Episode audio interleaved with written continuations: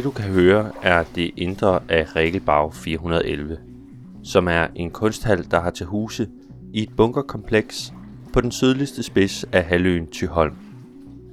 Det er en optagelse fra begyndelsen af juni 2018, da bunkerne stadigvæk var fyldt med vand og aflåst for offentligheden. Det er sådan helt, øh, det ser helt krystalagtigt ud, sådan som det glitrer. De to mænd, du kan høre tale sammen, er formanden for foreningen, som står bag kunsthallen, Ole Bjørn Petersen. Og vi kommer til at høre lidt mere om foreningen senere i det her afsnit. Den anden er kunstneren Alex Mørk, som lavede den første udstilling i bunkerne på Tyholm. Og den udstilling handler det næste afsnit af den her podcast om.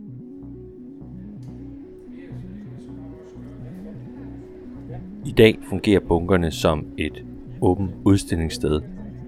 De er tømt for vand, der er installeret strøm, og der er sat samtidskunst op i alle rummene. Velkommen til podcasten for Kunsthallen Regelbag 411. Mit navn er Mikkel Elming, og jeg er leder af Kunsthallen, og derudover er jeg kunsthistoriker og kurator og stor fan af kunst. I den her podcast kommer vi til at fortælle om de forskellige udstillinger, som du kommer til at kunne opleve i bunkerne på Tyholm ved Odsund. Og det her første afsnit bliver en lille introduktion til udstillingsstedet, til podcasten og til samtidskunsten, sådan som vi ser på den i Regelbag 411.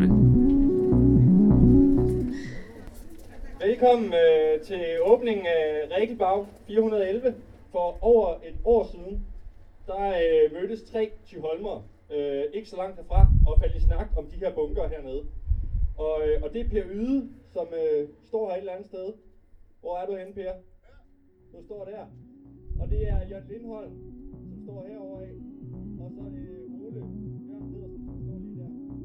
Som du her kunne høre i min åbningstale af kunsthallen fra søndag den 1. juli, så startede hele projektet for omkring et år siden med tre lokale mænd, fotografen Ole Bjørn Petersen, entreprenøren Per Yde og ikke mindst lyddesigneren Jørgen Lindholm. Og for Jørgen startede det faktisk endnu før. Til åbningsdagen trak jeg Jørgen Lindholm til side for at høre ham lidt om starten på projektet. Jamen, i virkeligheden så startede det for mit vedkommende for øh, fem år siden, da jeg, da jeg kom til at tænke på, at det kunne være godt at lave noget i de bunkers her i Øresund. Og, og specielt så lavede jeg så skrev jeg en mail til Stor Kommune, øh, nogle af de folk, der var der dengang, øh, om at vi skulle lave noget, hvor vi kunne lave videokunst og sådan nogle ting, og lys og lyd i bunkers i Øresund. Og det synes de var en god idé, men der skete ikke rigtig noget. Øh, og indtil sidste år, da, da Per han, og Per og mig havde snakket om det i lang tid, og så han, han tog en gul gravemaskine, og så begyndte han at grave op, 400, regel var 411 op, øh, og så blev vi enige om, da, da vi så, hvordan den så ud, og Ole var også med i det på det tidspunkt, at nu, nu ville vi gøre noget. Vi vil bare, nu skulle der bare laves noget.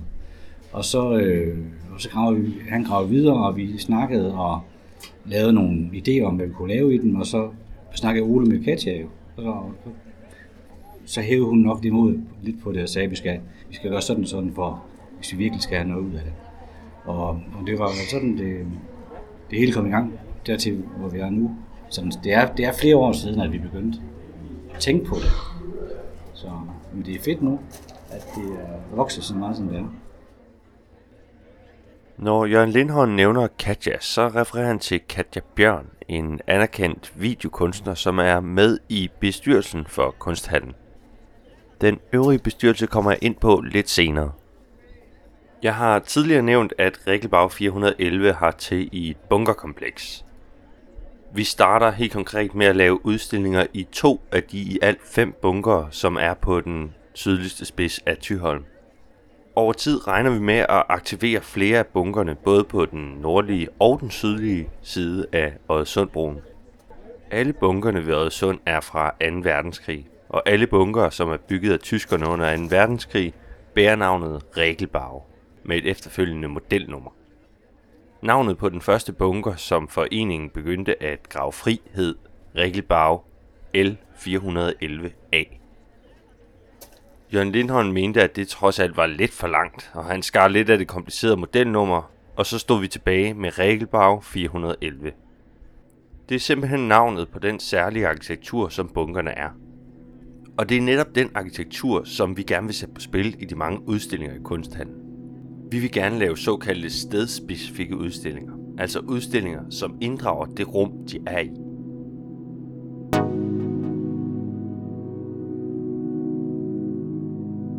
Vi har lavet et toårigt udstillingsprogram, som vi kalder Orchestration and Attention, eller på dansk, Orkestration og Opmærksomhed. I løbet af de næste to år kan du opleve ni udstillinger med kunstnere fra Argentina, USA, Grækenland, Sydafrika, Holland, Spanien, Frankrig, Finland og Danmark. Alle kunstnere arbejder med lyd, lys og eller videokunst, som på den ene eller den anden måde kan fortælle os noget om den tid, vi lever i. De ni udstillinger er som sagt samlet under titlen Orkestration og Opmærksomhed. Og det er de fordi, at alle udstillingerne på forskellige måder arbejder med de to begreber. Og de to begreber, altså orkestration og opmærksomhed, er to begreber, som er meget vigtige for at forstå det at være menneske i dag.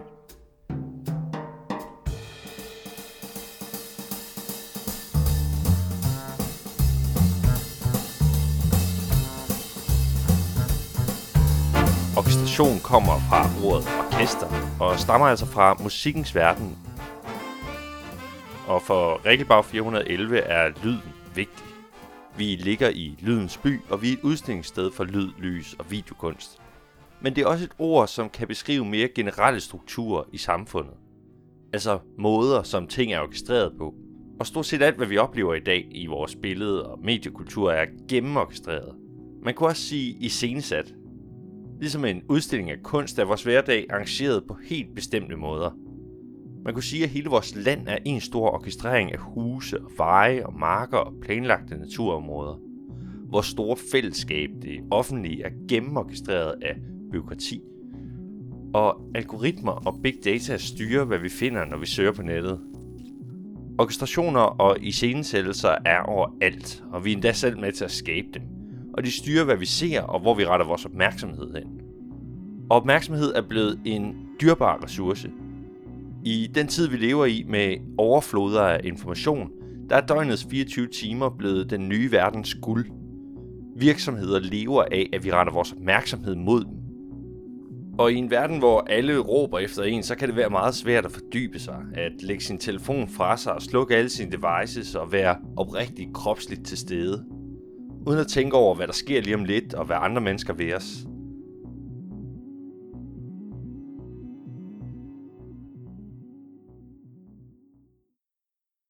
I Rikkelbag 411 vil vi gerne tilbyde et rum til fordybelse. I den æstetiske oplevelse af kunsten, fordybelse i sansninger og i fornemmelser og anelser og i samtaler. Og til alle udstillingerne, som du oplever i kunsthandlen, der vil jeg gøre, hvad jeg kan for at formidle kunsten med ord og jeg vil bestræbe mig på at tale i forståeligt sprog om kunsten. Men kunst er altså bedst, når du selv oplever den, og taler med andre om den. Mine ord kan ikke beskrive din individuelle oplevelse af kunsten.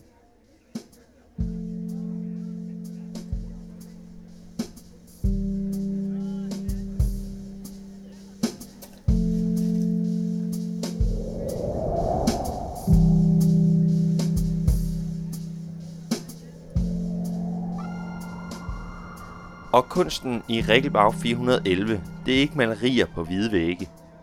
Det er lyd, lys og videoinstallationer i gamle krigsbunker af cement med kalkaflejringer, rust og fugt, og med Limfjordens vande hele vejen rundt om. Jeg håber, at den her podcast har gjort dig nysgerrig på Regelbag 411, og jeg håber, du har lyst til at lytte med i næste afsnit af den her podcast, som handler om den første udstilling i bunkerne af kunstneren Alex Mørk.